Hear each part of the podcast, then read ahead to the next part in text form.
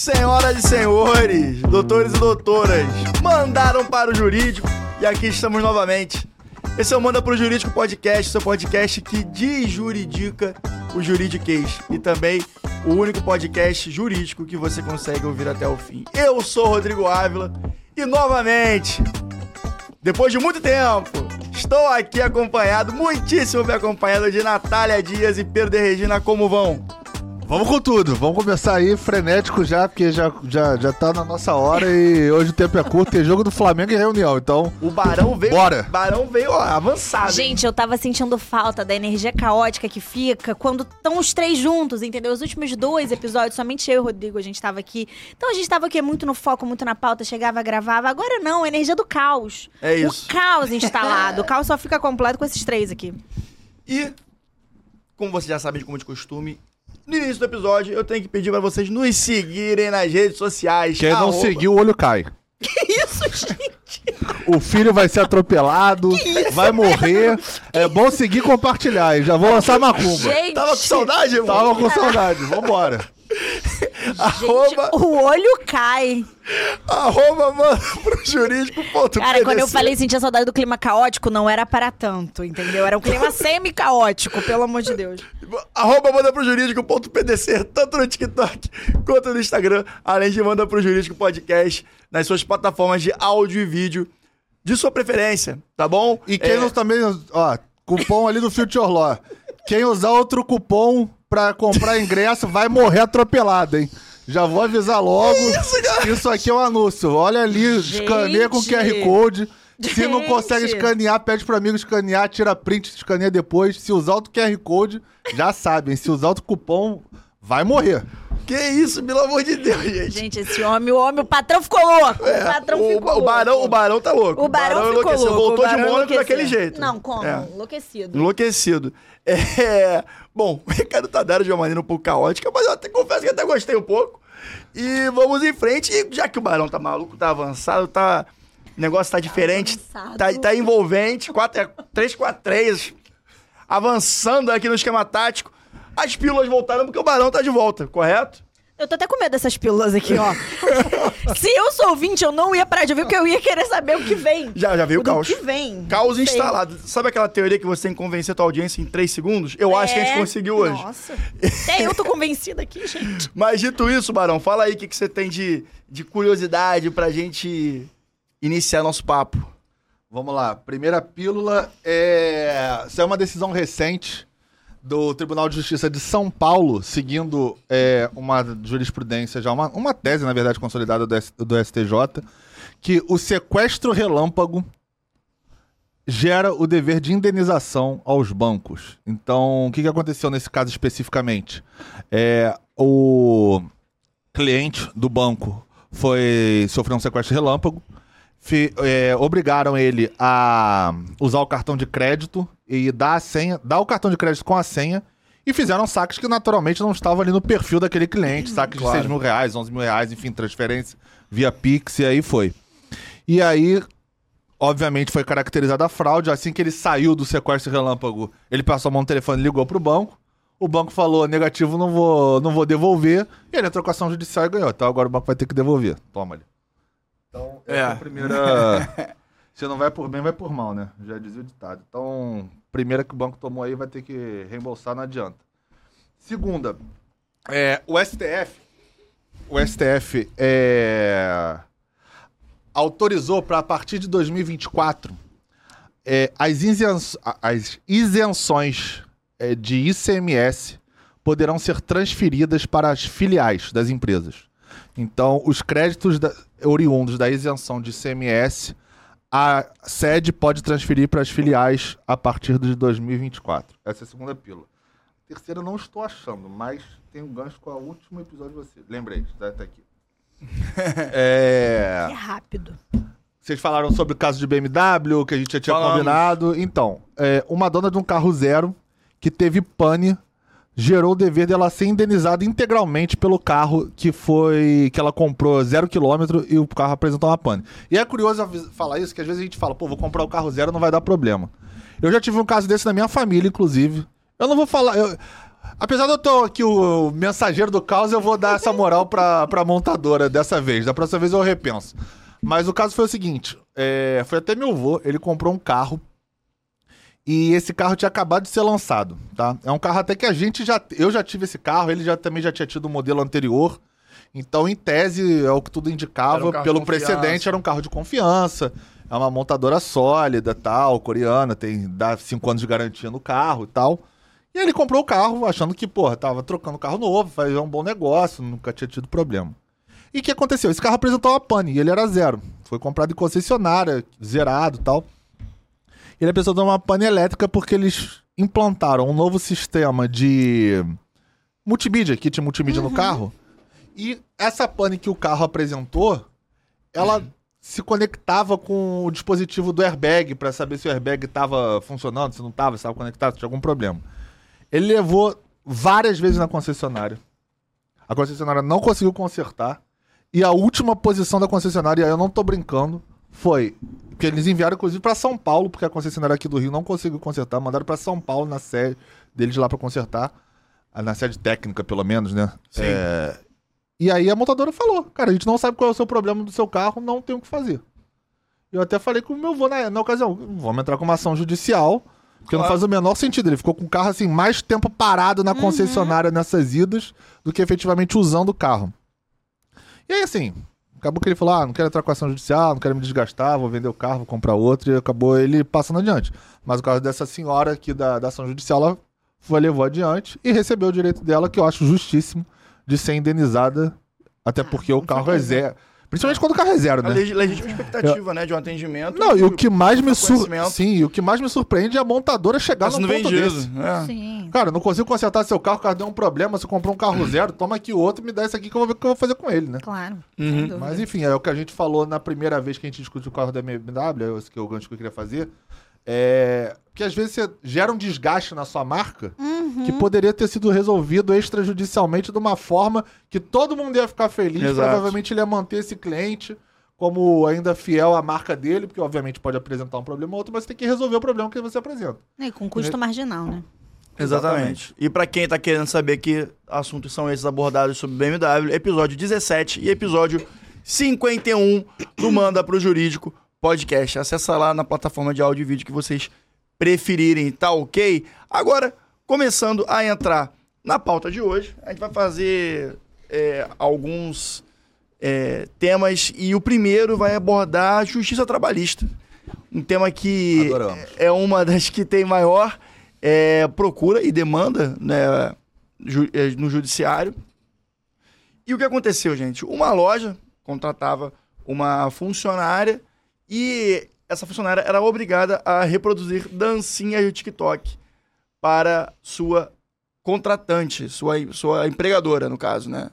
E a partir daí, ela sentiu, é, posteriormente, é, envergonhada, constrangida. É, afinal de contas, é um constrangimento. Ninguém, ninguém é obrigado a fazer dancinha no TikTok.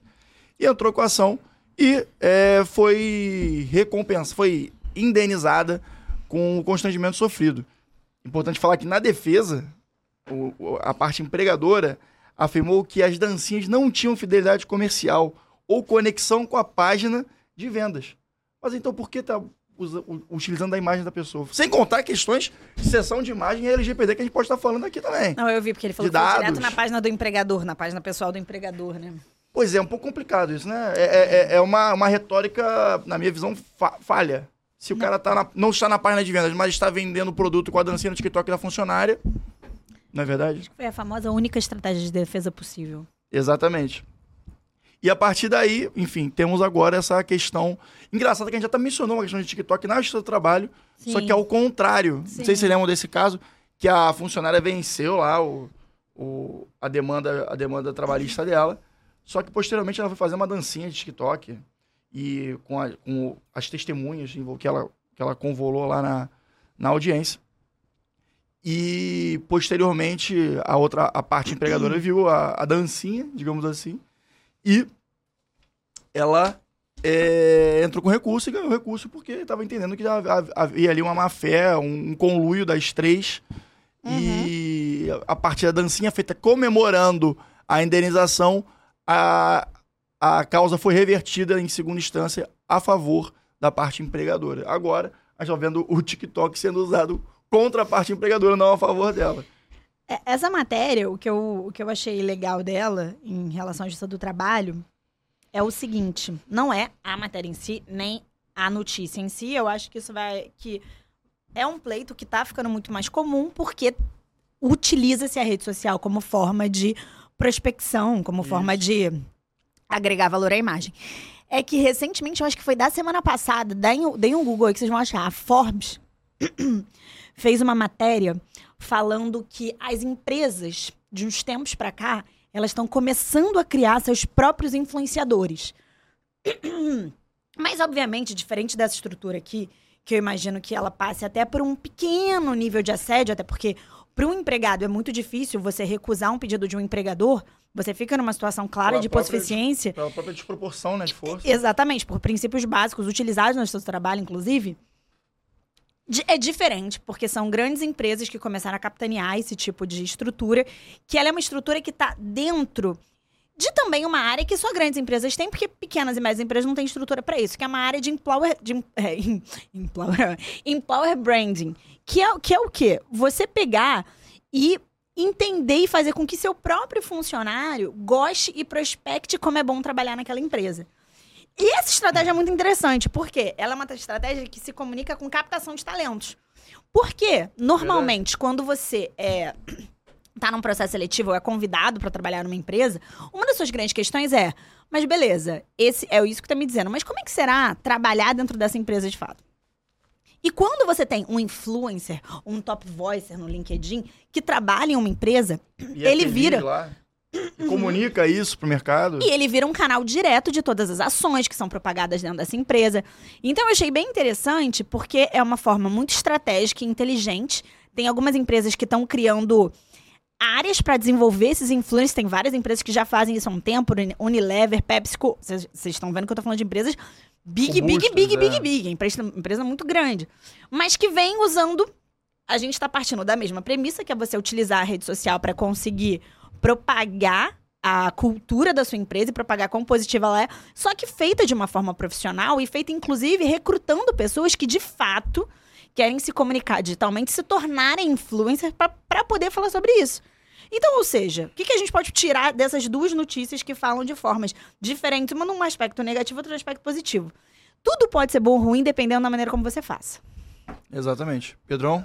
É, eu acho assim. Quando se começou a discutir a importância da humanização das empresas, esse tipo de filosofia foi implementado à torta e à direita em, to- em todo mundo, em to- todas as companhias. Só que uma coisa é você implementar isso com estudo, com as pessoas da área técnica competente, fazendo um estudo de caso, vendo a melhor forma de se implementar e aí naturalmente tendo sucesso na sua implementação, porque você reverbera é, a cultura como de fato ela é. A gente tem vários exemplos aqui de pessoas que humanizam as suas respectivas empresas que trabalham de uma forma muito natural, de uma forma leve, de uma forma correta, né? Ao passo que outras, como essa do caso, é, se utilizam é, da tentativa de humanizar a empresa de uma forma completamente esdrúxula, jocosa, é, botando o, o seu funcionário, o seu colaborador é, Uma numa posição completamente né? constrangedora. Então, assim, é, do ponto de vista jurídico, é, é indubitável a questão é, desse caso especificamente como um erro clássico de como não se fazer É. a humanização da sua empresa. Agora, do ponto de vista pessoal, eu, eu, eu canso de receber esse tipo de vídeo e morro de rir. Porque, assim, você vê o constrangimento na cara, da cara do pessoa. funcionário. É É, horrível. é, é, assim, você recebe isso em grupo de WhatsApp, você recebe naquele Explorer do Instagram, Sim. você fica recebendo esses vídeos. Isso chega pra você, né? Besteira chega pra você toda hora. e aí você vê, assim, a pessoa claramente constrangida, meio que de má vontade de fazendo uma dança que ela nem sabe dançar direito, às vezes você é meio desengonçada. A pessoa pode não saber dançar, sabe? É, é, exatamente. E aí você vê, cara, o que, que a pessoa tá tentando fazer com essa mensagem, né? Porque no fundo, isso tudo é uma tentativa de você transmitir uma mensagem de um lugar legal. Divertido. Divertido, uma empresa humana, que, que porra, tem uma amizade, a, a nossa empresa é uma família, né? Aquelas frases assim que você ouve e que se, não- se, se, se, se os atos efetivamente estiverem condizentes com essas atitudes, acaba sendo assim. Tá É um papelão no da pé, empresa, né? né? É um tiro no pé, com papelão, assim. certeza. Você vê esses, É. esses vídeos do YouTube que, obviamente, saem os que são ruins, né? O que são Claro. bons e dá certo, ninguém fica fazendo meme. Mas, assim, são, são completamente constrangedores e, assim, o funcionário, é o que a Natália falou, fica numa posição muito desconfortável. Porque às Claro. vezes ele não pode falar, cara, não vou fazer isso porque é ridículo, né? O cara não vai falar isso, porque vai. provavelmente vai ser demitido, É, vai gerar um problema. Às vezes o cara depende daquele emprego pra, pra poder sustentar ele, a família dele. Ele acaba entubando, tendo que fazer. Mas assim, uma hora a conta chega, a pessoa sai da empresa e aí tá aí a ação judicial. É, Uma isso coisa aí- super. Desculpa, Rodrigo. Não, isso só, só, só pra arredondar também. Out- Outra, outra camada jurídica que a gente pode adicionar nesse debate é que tá havendo uma ofensa ao direito à personalidade da pessoa, né? Uma exposição constrangedora, vexatória, humilhante pro tra- do trabalhador. Nesse sentido, a gente tá ultrapassando a CLT. A gente tá chegando no, no, no- na, na- maior hierarquia do jurídica que a gente tem, que é a Constituição. Uma vez você ferindo isso, cara, é, eu acho que você zerou o game da- do, do jurídico brasileiro. Eu acho que esse tipo de, de conduta só vai servir para geração e assoberbar mais um pouco a justiça trabalhista, particularmente, porque é uma estratégia mal feita de você propagar a sua marca. Total. Cara, faça algo, faça. Mas faça bem feito, entendeu? O que o Pedro falou, brilhantemente, pessoas se conectam com pessoas. Então, se você quer elevar o status da sua empresa, se você quer que as pessoas se conectem com a sua empresa, e se, se você quiser fazer isso através dos seus funcionários, cria, desenvolve uma área para isso, vê Faz quem um de avatar, de fato. repente. ou faz um avatar, mas aí um avatar pô. pode custar mais caro, pode ser mais Ah, difícil, sim. mas assim, como simples implemen- implementação, implementação low budget, vê quem está interessado em se tornar de fato um influencer, investe nessa pessoa para que ela pode- possa prospectar o emprego dela e a empresa dela de uma forma natural. Não venha com a pessoa para fazer uma coreografia no TikTok, meu amigo, porque assim, né? Se bem que a gente vai fazer isso com o Pedro, tá? Pra tá gente poder, já. pra gente poder Ele vai fazer uma- prospectar eu o vou manda pro terceirizar o jurídico. Bruno. Eu vou terceirizar o Bruno. Aí, Brunão. Sigam o Bruno Rangel do seu pod nas Gente, redes sociais. ele porque é o ele tem as melhores dancinhas. É, Bruno, olha só. a gente ficou sabendo através de o- Rafael Medeiros, que É. postou no Stories. Equipe seu podcast. Olha é. só, edição, alô Bruno Rangel, vai ter que marcar o arrobinha de todo mundo É, aqui, tá? Sensacional a dancinha dele, foi flagrado O pelo... termo de sessão de imagem já tá sendo encaminhado pro, pro Porra. Tá aqui, dele. ó. Que dancinha, amigos, que dancinha. É, Isso aqui é dancinha. Mas enfim, eu acho que é, você está arredondado nesse É o sentido. empl- employer branding do seu pod. E aí, o, bom, nesse sentido, acho que tá, tá bem redondo isso, é um, um, um alerta que a gente pode ter. E outra coisa que eu acho interessante também, até levantar essa, levantar essa bola para vocês, ver o que vocês acham, é a questão de você vincular o seu negócio a um rosto que não é sócio. Os riscos que isso acarreta. Não, eu acho. Você não acha, não? Você não acha, por exemplo, eu todo mundo acabei- lembra do cara das Casas Bahia até hoje. Ah, mas até hoje, a, a Casa Bahia não conseguiu emplacar nenhum. Não, mas, além mas é diferente, Rodrigo. Uma coisa é o cara das Casas Bahia, ou até o Sebastian da C&A, enfim. É verdade. é Que ele vira o garoto propaganda É. numa lógica em que a propaganda era aquela coisa uso. passada, depois do Jornal Nacional, passada no intervalo nas novelas. Agora você tá usando um funcionário para dizer: olha, a cultura da minha empresa é boa. O cara se comunica. Ele não Uhum. faz uma propaganda, ele se comunica. Ele passa a dizer quais são as ações da empresa, o dia a dia dele, a rotina dele. Não, então ele se torna um contigo. captador de talentos Não, natural, entendeu? tá querendo dizer. São coisas É que o caso diferentes. concreto aqui, na verdade, não é, uma, não é um É, marketing institucional. É sim. vem- compre conosco. É, Entendeu? não, assim, que é uma Então, propaganda. sim, é, são- são É, são, são diferentes, aspectos diferentes, são mas diferentes. conversam. Mas é fato. curioso, né? Porque tem essas empresas que vocês citaram, por exemplo, a Bombril também, com aquele carequinho O de carequinha, óculos, que é dele. também, mas é... E ele foi o caso que ele ficou estigmatizado e depois eu não sei, ele nu- nu- nunca mais Nunca mais emplacou engatou alguma outra Mas coisa. vocês percebem que essa forma de comunicação de marketing, ela tá meio ultrapassada? Concordo. Sim, Isso, sim, isso sim. não. Concordo. Eu acho. não, Mas me pega, vou te falar que Mas me eu, pega. eu vou te falar, é mais interessante. Óbvio, é mais né, Pedro? interessante pra- 83, né, amigos? É muito, Não, 83. é muito ano nessas costinhas. Mas eu confesso, eu confesso que, por exemplo, eu acho mais interessante a estratégia do Avatar, porque um, o Avatar não envelhece. Então, tipo, o- Ah, o, não, efeito é. do tempo não vai a- a- atrapalhar a manutenção da estratégia de marketing do negócio. Uhum.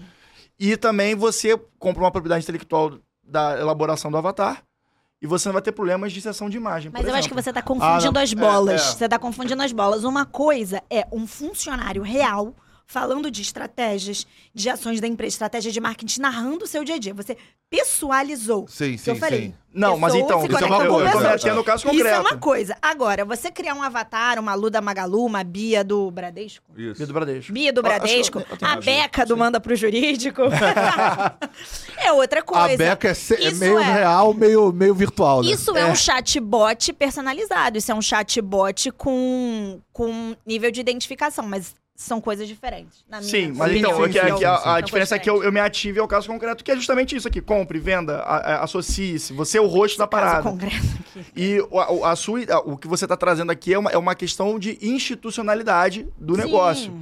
Mantendo a loja do caso concreto, eu não acho tão interessante você associar a sua máquina de vendas, digamos assim, a um rosto, sendo que você Ah, vai ter não. outras preocupações, tais quais sessão de imagem, negociação da própria imagem da pessoa. Vamos supor que a pessoa ganhe valor na imagem dela. Você vai ter que negociar isso depois.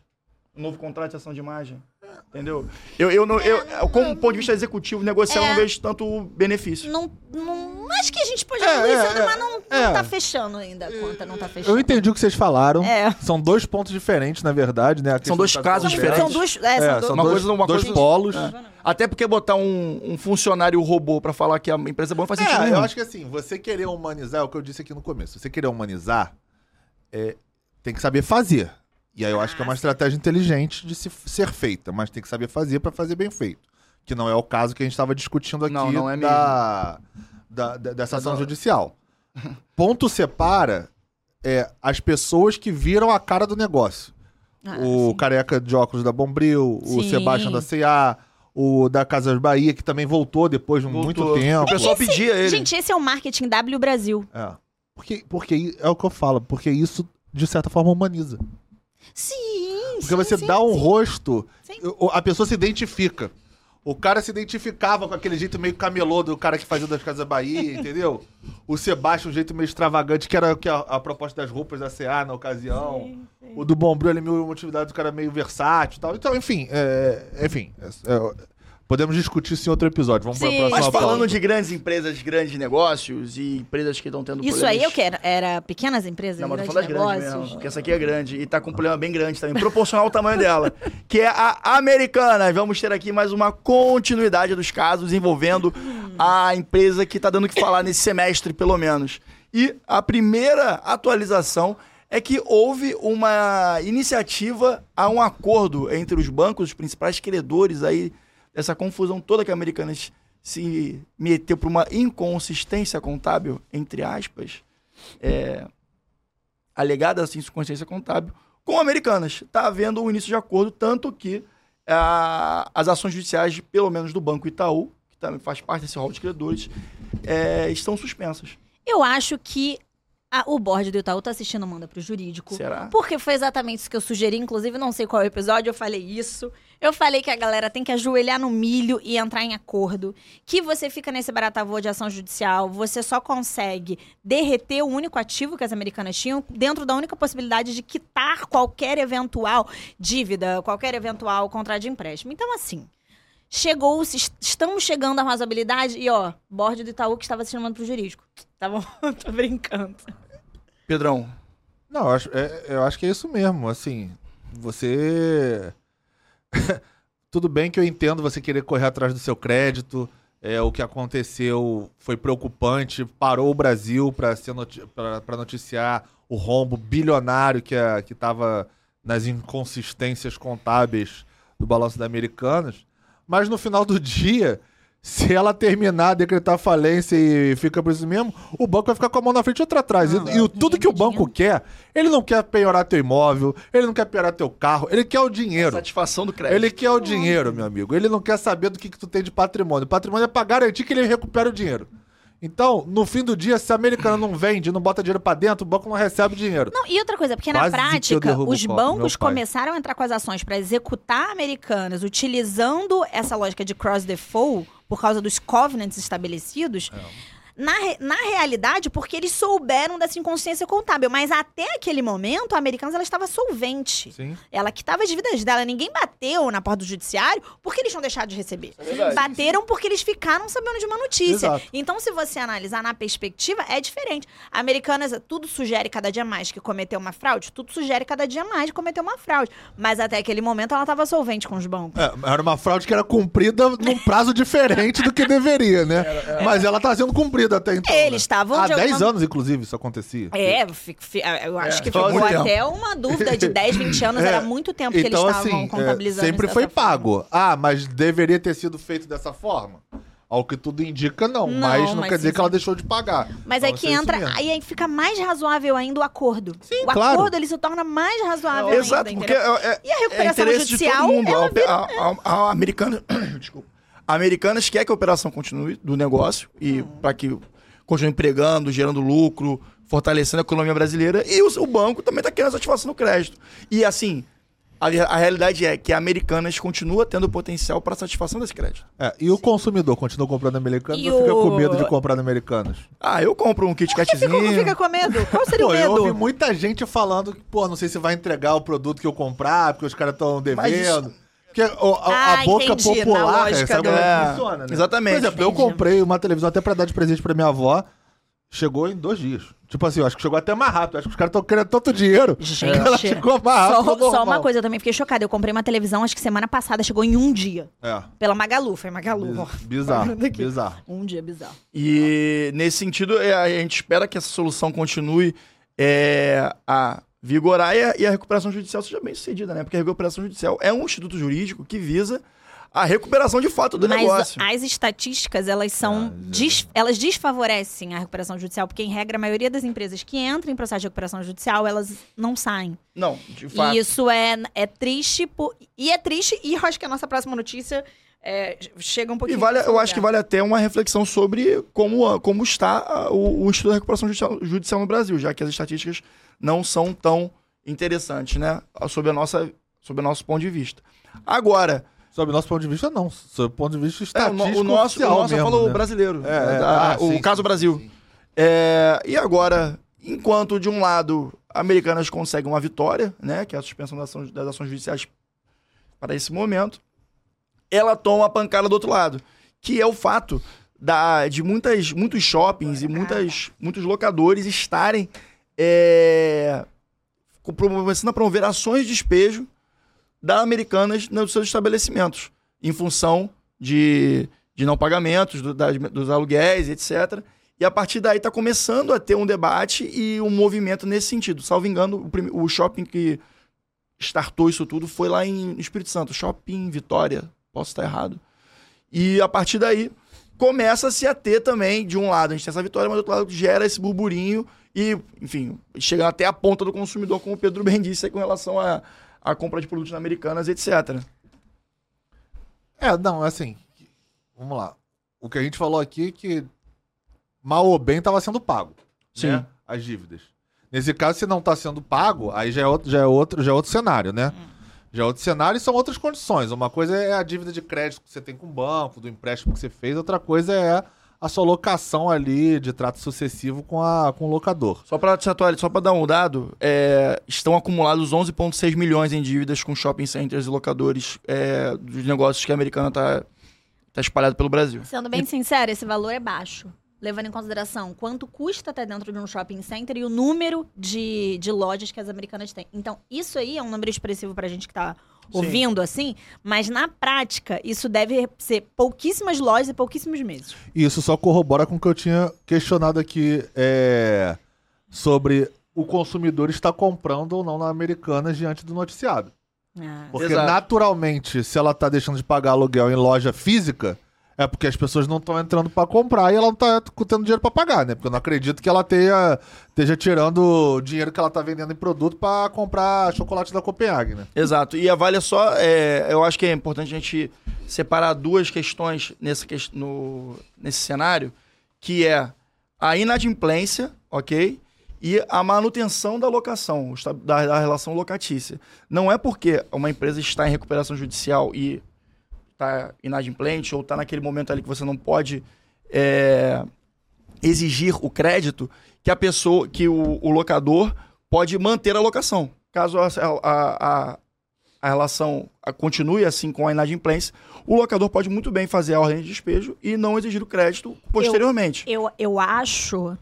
é, E exigir que o tem crédito uma, posteriormente, que tem, uma, desculpa. que tem uma divergência, na, a jurisprudência ela A se divide, porque existe uma parte da jurisprudência que que entende isso que o Rodrigo tá falando, Mas o né? Entendimento, o você, entendimento pa- é, majoritário nesse Isso, momento né? é esse. que você pode perseguir o crédito, mas você não pode pedir a retomada do imóvel. E tem uma parte que diz que você pode perseguir o crédito e pedir a retomada do imóvel. O que é naturalmente talvez mais. É, sob o ponto de vista da manutenção do eficaz. negócio e recuperação do crédito, a manutenção da, da locação é o melhor cenário.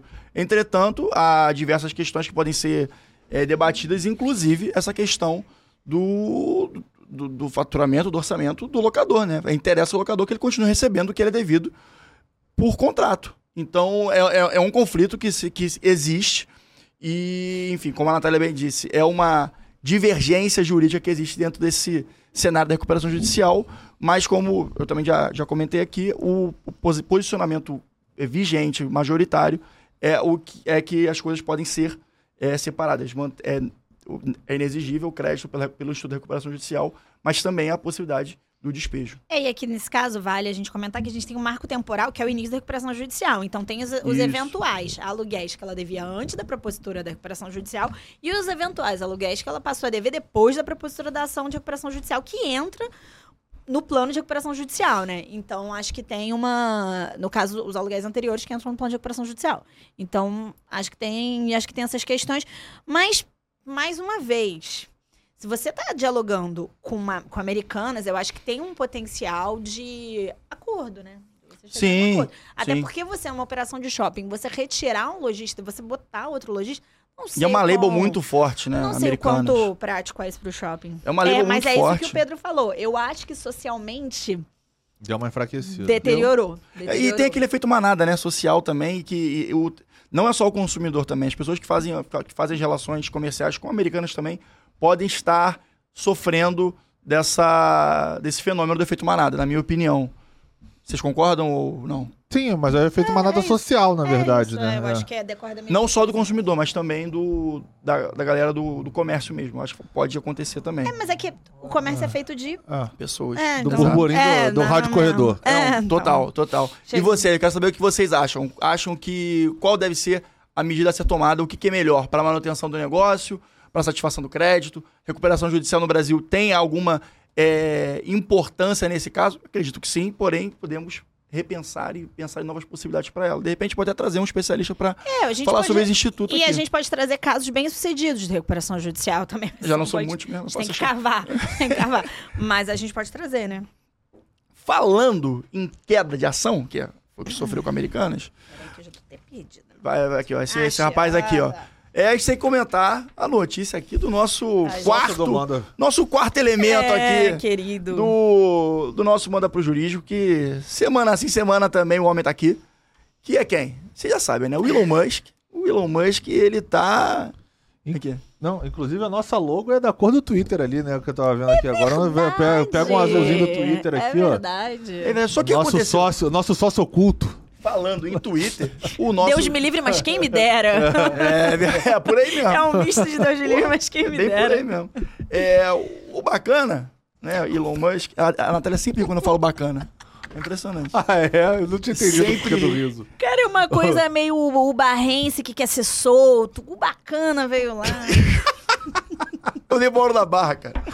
É, é, mas vamos lá. Então, o Elon Musk, gente, é, não sei o, o percentual das pessoas que nos ouvem, é, que dão play na nossa no nosso conteúdo, que é- tem o Twitter. Eu sou o entusiasta do Twitter, eu acho uma baita rede social. É a única rede social que eu tenho menos filtros sociais.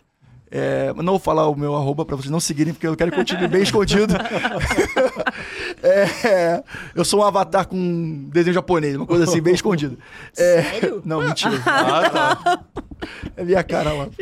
É, mas o Elon Musk aconteceu. Ele trocou no layout do. tu- O que, que você quer falar? Não, não, eu perguntar se a foto ainda era você fumando charuto lá perto do meu carro. Não, é uma uma vez teve essa foto. é, tem, rolou, rolou esse momento. É, tá uma fase meio. Eurico Miranda. é, mas... Sem a morte, né, por favor. Não, graças a Deus estamos vivos. Pedro tá viciado ele em tá- é, morte, ele tá cara. bem Não, mas porra, eu comi, ele morreu, né? Não quero que ele morra. Tô querendo salvar ele aqui no caso. O Elon Musk, é, o que aconteceu? Pra quem não sabe, ele. O, todo mundo sabe que a logo do Twitter é um passarinho azul. É, ele trocou, durante algum tempo, a logo do Twitter pelo símbolo da Dogecoin, que é uma, um- uma criptomoeda que é chamada de meme coin, como se fosse uma moeda mais pra zoar, pra se divertir e tal. Não sei porque as pessoas compram isso, mas tudo bem. De repente, um, cu- um curso de cripto da Future Law pode me ensinar. Inclusive, curso de cripto da Future Law, o cupom está aqui, o nosso QR Code. Acessem lá, conteúdo bem bacana para vocês se desenvolverem. Agora, falando, voltando à pauta, aproveitei aqui para fazer o marketing.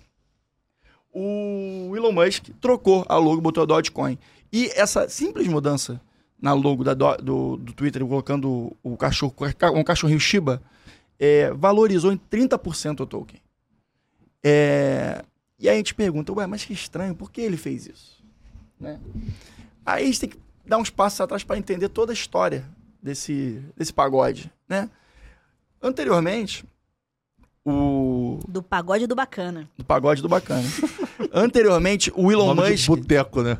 o Elon Musk falou, Barra do bacana. falou que era um entusiasta da Dogecoin e etc. E as pessoas é, se empolgaram com isso e houve a compra.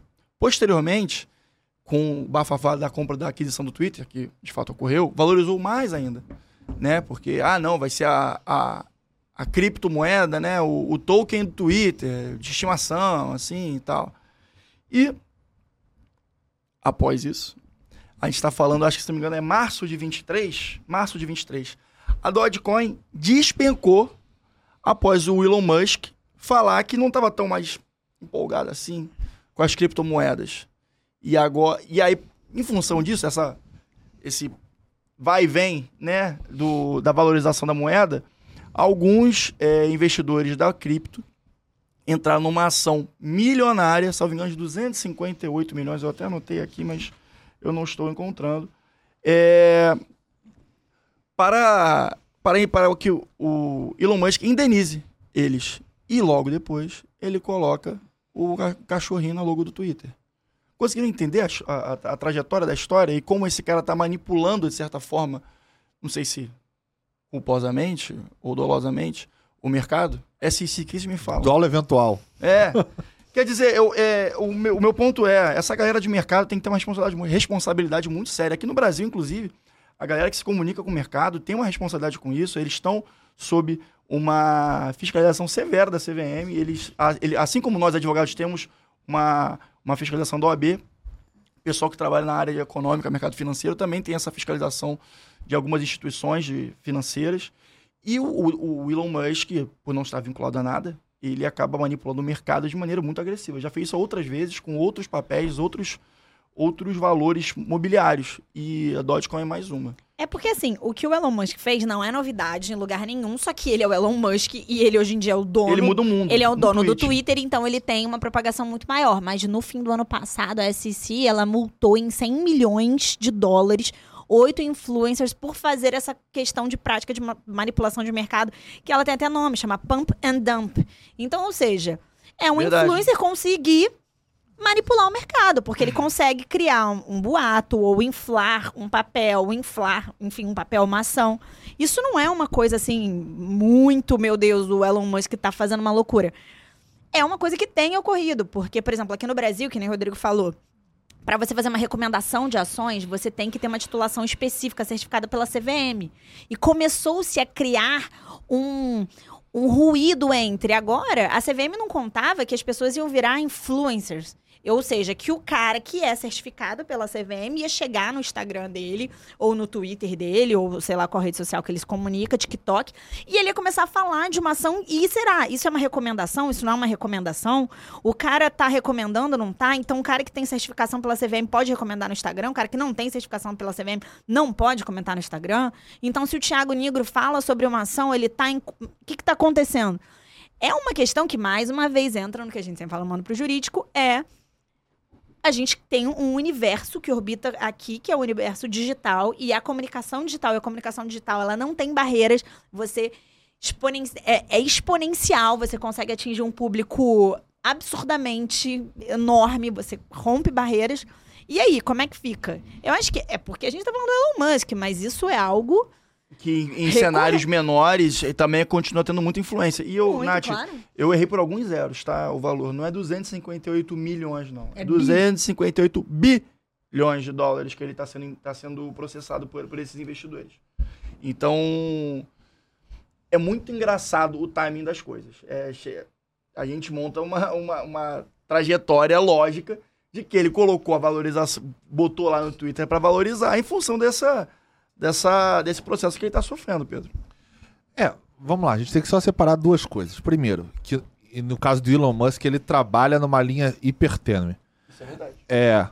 Se você faz. se fosse algum- um bilionário, eu ia ser.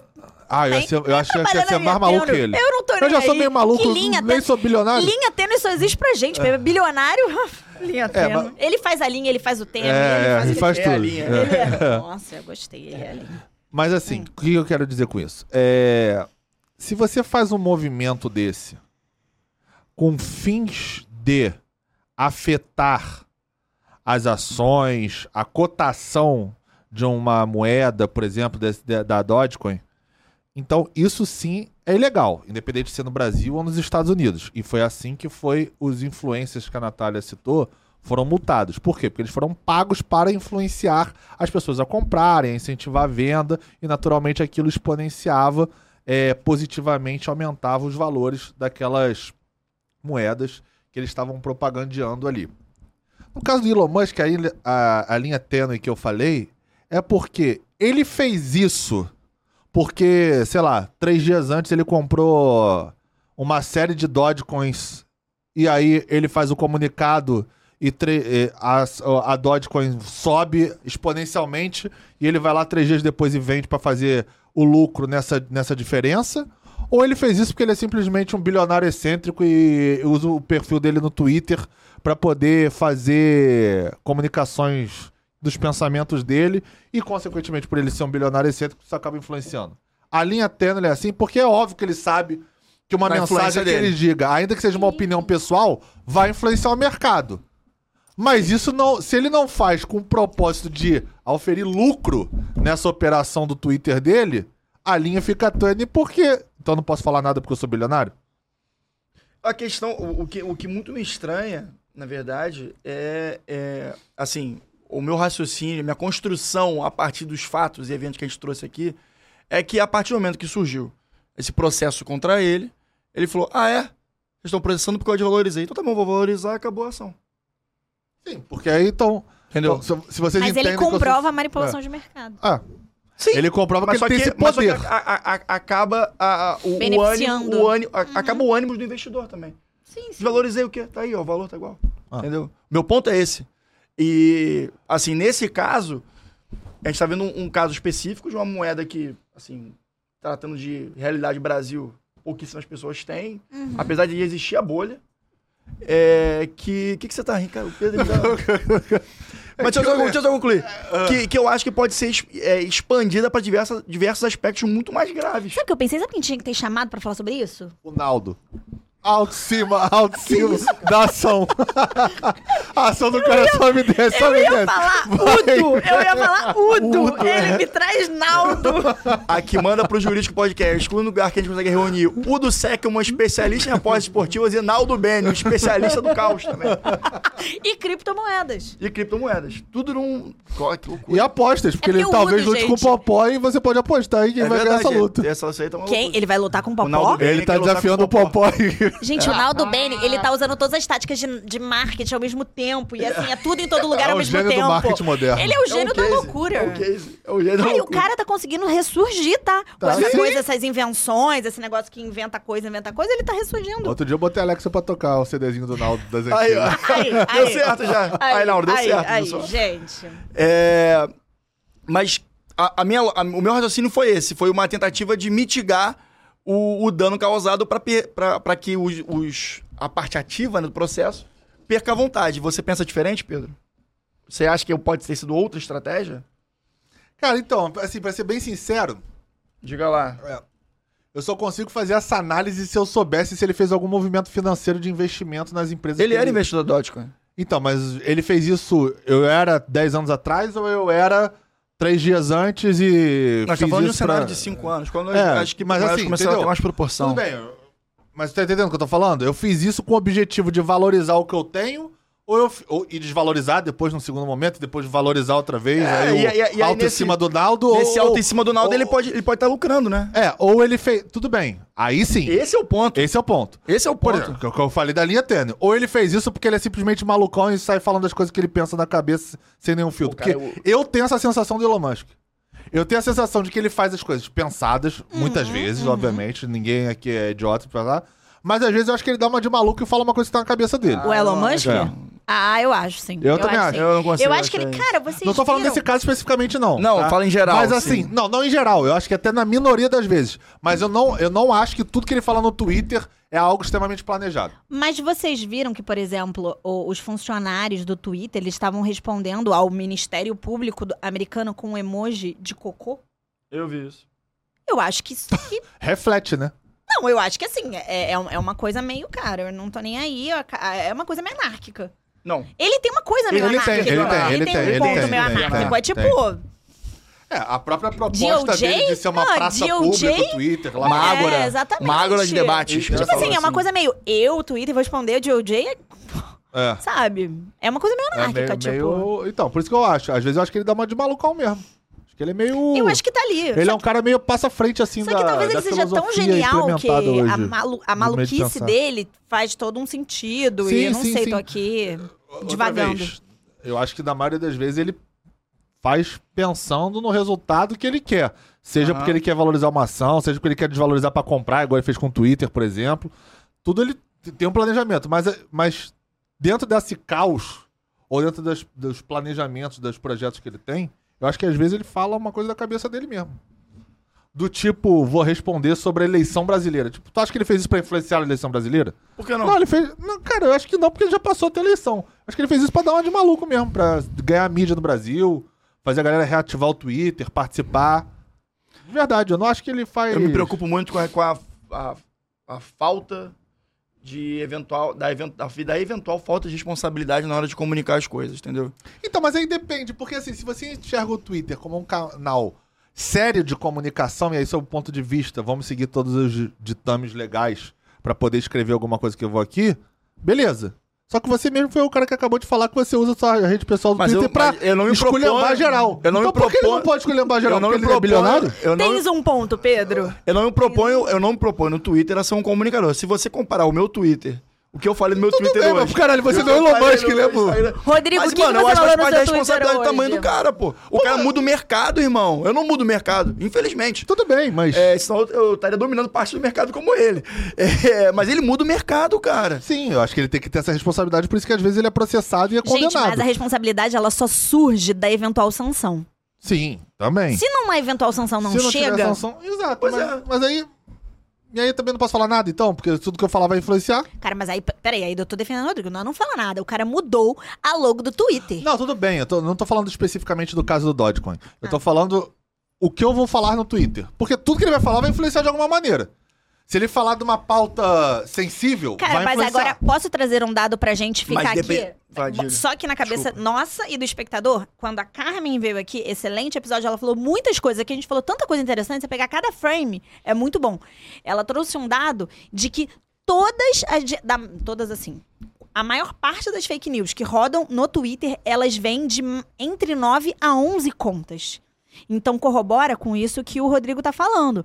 São entre 9, 9 e 11 users propagando uma notícia e a partir delas é basicamente são as notícias as fake news que começam a replicar. Obviamente fake news em contextos internacionais, né? Multinacionais no sentido supranacionais, vamos botar. É isso aí também, entendeu? Tudo o bem, mas poder não é o de caso do Elon Musk, influência. né? Não, não é o caso do Elon Musk. Mas se você coloca esses dois dados frente a frente, você tem não só uma manipulação de cenário de mercado de capitais, como você tem uma manipulação de cenários sociais. Políticos. Sim, mas aí- Instituições de caos, Mas aí é políticos. instituição de causa, é manipulação. Aí você tá fazendo aquilo com um fim específico de manipular, de criar o caos, de criar uma fake news, de espalhar uma fake news. É, mas você não. é, vamos lá. A gente não tá- o caso concreto não é de fake news nem nada. Exato. Mas o caso concreto, pra mim, é uma. É, é um histórico. A gente tá falando, ó. A prim- o primeiro caso que ele aborda a questão do, do Dogecoin, com sinal de compra, que eu trouxe aqui, é de outubro de 22. E aí, em março de 23, ele, a partir de uma publicação dele, desvaloriza. Desvaloriza em 10%. 10% do valor, o valor da, da moeda. E agora, estamos em... Peraí, Abril. peraí. Qual foi o prazo inicial? Começou em outubro de 22. Outubro a março. Outubro a março. De outubro a março ele comprou a ação da. ah, comprou o Dogecoin? Cara, mas eu acho que independe de ele ter comprado ou não. É. O mercado já tá alterado. Ah, tudo bem. Mas eu acho que depende pra caramba, na verdade. Porque se eu faço isso. Porque o Porra, eu vou tá lançar um beneficiar. Twitter. Bene- É, exato. Benefício da própria. É, é quase que um. Tipo assim, não é Eu um entendo que é insider uma- porque ele não trabalha eu na, entendo coisa. que é uma Mas eu tô fazendo uma coisa para manipular o mercado e Me tirar uma vantagem e financeira beneficiar. Eu daquilo. entendo que o seu cenário que você está trazendo é mais grave com o que eu já faço, com o que eu tô trazendo. Entretanto, o próprio cenário meu que, é, que eu trouxe é mais, que é mais brando, já é grave, cara. Eu concordo com o Rodrigo. Eu entendeu? entendi, perfeito. Eu entendi perfeitamente o que você tá falando. Não é que eu ele, discorde. se, se ele lucrou, piorou. Não é que eu discorde. Eu concordo com o que você tá falando também. De alguma forma ele Só- lucrou, porque ele deixou de perder. se- Pelo menos uma ação não foi julgada. Por cima da É, eventualidade, falando ninguém sabe o que 258 aconteceu. bi, né, cara? É, tudo bem. Eu, eu, eu entendi o que você tá falando e não é que eu discorde. O meu único ponto é a intenção. Ele simplesmente falou do Dogecoin como ele poderia ter falado da aposta do Naldo com o Popó? Porque ele gosta do Popó e do Naldo e eu quero apostar. Tá fixado no. Não, não, Naldo, não, não. Eu tô assim, tô dando exemplo jocoso proposital, porque assim, Eu sei, se ele também tweetar, vou apostar no Popó, vai. A, a estatística da casa da aposta pode ter certeza que vai mudar. Então ele não pode falar também da luta? Eu acho, inclusive, a gente pode até trazer o papo entendendo o papo falando? do Udo, isso pode, não esse especificamente falando, mas a questão do Udo e odds, etc., tem, pessoas, tem, influ- tem pessoas que influentes que podem alterar, podem É alterar a pode, aposta. até o que a gente falou aqui ano passando, sob o ponto de vista de um jogador, se ele pode ou não pode, por Sim, exemplo, Exato. dar o sim. palpite no jogo dele, no campeonato que ele disputa, em alguma outra liga. Exatamente. Eu, eu repente, acho um que amigo, entendeu? acaba tendo Porque uma... vai ter uma influência. Acaba tendo, sem dúvida, acaba sem tendo um núcleo de, de racional muito semelhante. Que aliás, que aliás, pra quem assistiu esse episódio, inclusive, viu que a gente comentou sobre a taxa de licenciamento É verdade. e que o Haddad passou de 30 milhões e foi falado aqui. Eu fiz esse questionamento, A ba- inclusive, pro A Udo. barreira de entrada tá muito e ele alta. fez E ele fez as explicações que ele achava sobre, sobre essa. É verdade. esse- muito esse bem cap. trazido, Pedro. Inclusive, o meu grande medo com isso aí é cartelizar, né? É juntar Foi exatamente o que eu falei, inclusive. 5, 6 players e dominar o mercado. Porque, cara, você tá falando de 30 milhões. 30 cara. milhões a em cinco anos. vai estar muito... Sabe o É, que, que seis eu tô, milhões por sabe o ano, que, que né? eu tô sentindo aqui? Manda pro jurídico, tá vanguardista, hein? Ó, verdade, a galera gente comenta gente, aqui e sai no jornal depois, ó. É tá verdade. Eu vanguardista. já falo isso eu já tenho um tempo já. que Tem sempre uma informação que a gente solta aqui que depois sai. Não tô falando dessa especificamente, não, mas essa. Mas sempre tem. Pode ver Sempre tem. Falando em vanguarda, sabe onde vai encontrar vanguarda? 27 de abril, na... Como é que é, Bruno? Expo... Center Norte. É, é que eu penso... É Até que eu, dia 27 a é gente que eu penso em saber. Norte Shopping. Ao invés de, aí eu penso... Aí eu penso... Aí eu penso Norte Center. Tem o shopping do lado? Expo Oba. Center Norte, em São Paulo. Na Future Law Experience estaremos lá presentes como apoiadores institucionais e estamos muito felizes com a participação. Aqui, em algum lugar dessa tela, onde é que tá? Aqui. Não, aqui, errou. Aqui, aqui, ó. Aí. Tem um QR Code pra, com um cupom de desconto nosso de 30% e contamos com a participação de vocês, com a presença de vocês. É em São Paulo, talvez o pessoal não tenha a logística mais é, adequada para chegar lá, mas se for possível, o esforço, tenho certeza que vai valer a pena, porque pra gente já valeu a pena anteriormente e, a- o- e essa semana, semana que vem, na verdade, vai valer tão a pena quanto. Nath. Cara, eu- você tava falando, concordo completamente, mas o que eu estava pensando agora, sendo bem sincera, é como a gente ficou blogueiro. Porque agora a gente tem QR Code na tela. O QR Code a gente tem mesmo. arrasta pra cima. Você tá sabendo que agora a gente tem arrasta pra cima no Instagram? mesmo? Tem Bota arrasta pra cima, queridos. Que isso. Então, assim, que eu posso falar? Tem até Isso. apresentador com maquiagem agora, né, também. Gente, isso aí é conteúdo freemium. Isso é aí. conteúdo Isso é do freemium. freemium. Isso é do freemium. Foi necessário, Brasil. Foi necessário. Tá vendo? O Se que ele não é treinasse boxe com o o Naldo... que não é necessário ele- é essa exposição desse É totalmente ambiente. necessário. Desse ambiente. É isso que a Totalmente- gente tem que julgar. É porque Totalmente vocês têm necessário que isso. ver o conteúdo. O povo gosta desse conteúdo apelativo pra poder Não. comprar a versão paga depois. A fofoquinha. Tem que jogar aquela, aquele veneno, entendeu? É. O Pedro é tipo aqueles apresentadores de- da Record, da Não, Band. o Pedro é o João Kleber. Que falam. Da Barra. Aqueles que, aqueles que apresentam os crimes que acontecem nas cidades. Da Atena. Da Atena. da É, isso aí. É o Pedro. Gente, antes que a gente comece a devagar muito nosso TDAH pet, eu vou finalizar pedindo que vocês nos sigam nas redes sociais, arroba manda pro jurídico.pdc, tanto no Instagram quanto no TikTok. Manda pro Jurídico Podcast em qualquer plataforma de vídeo ou áudio. Ou seja, a que você preferir. YouTube, Spotify, Podcast, tá tudo lá. Nosso conteúdo. E interajam conosco. Toda interação é muito mais que bem-vinda, porque assim conseguimos construir cada vez mais uma bolha virtuosa para que nós pensemos e consigamos desenvolver a advocacia e o direito de maneira diferente, de maneira melhor para todos nós, tá bom? E para qualquer outra dúvida, vocês já sabem, né? Manda pro jurídico que a gente responde. Valeu, beijão.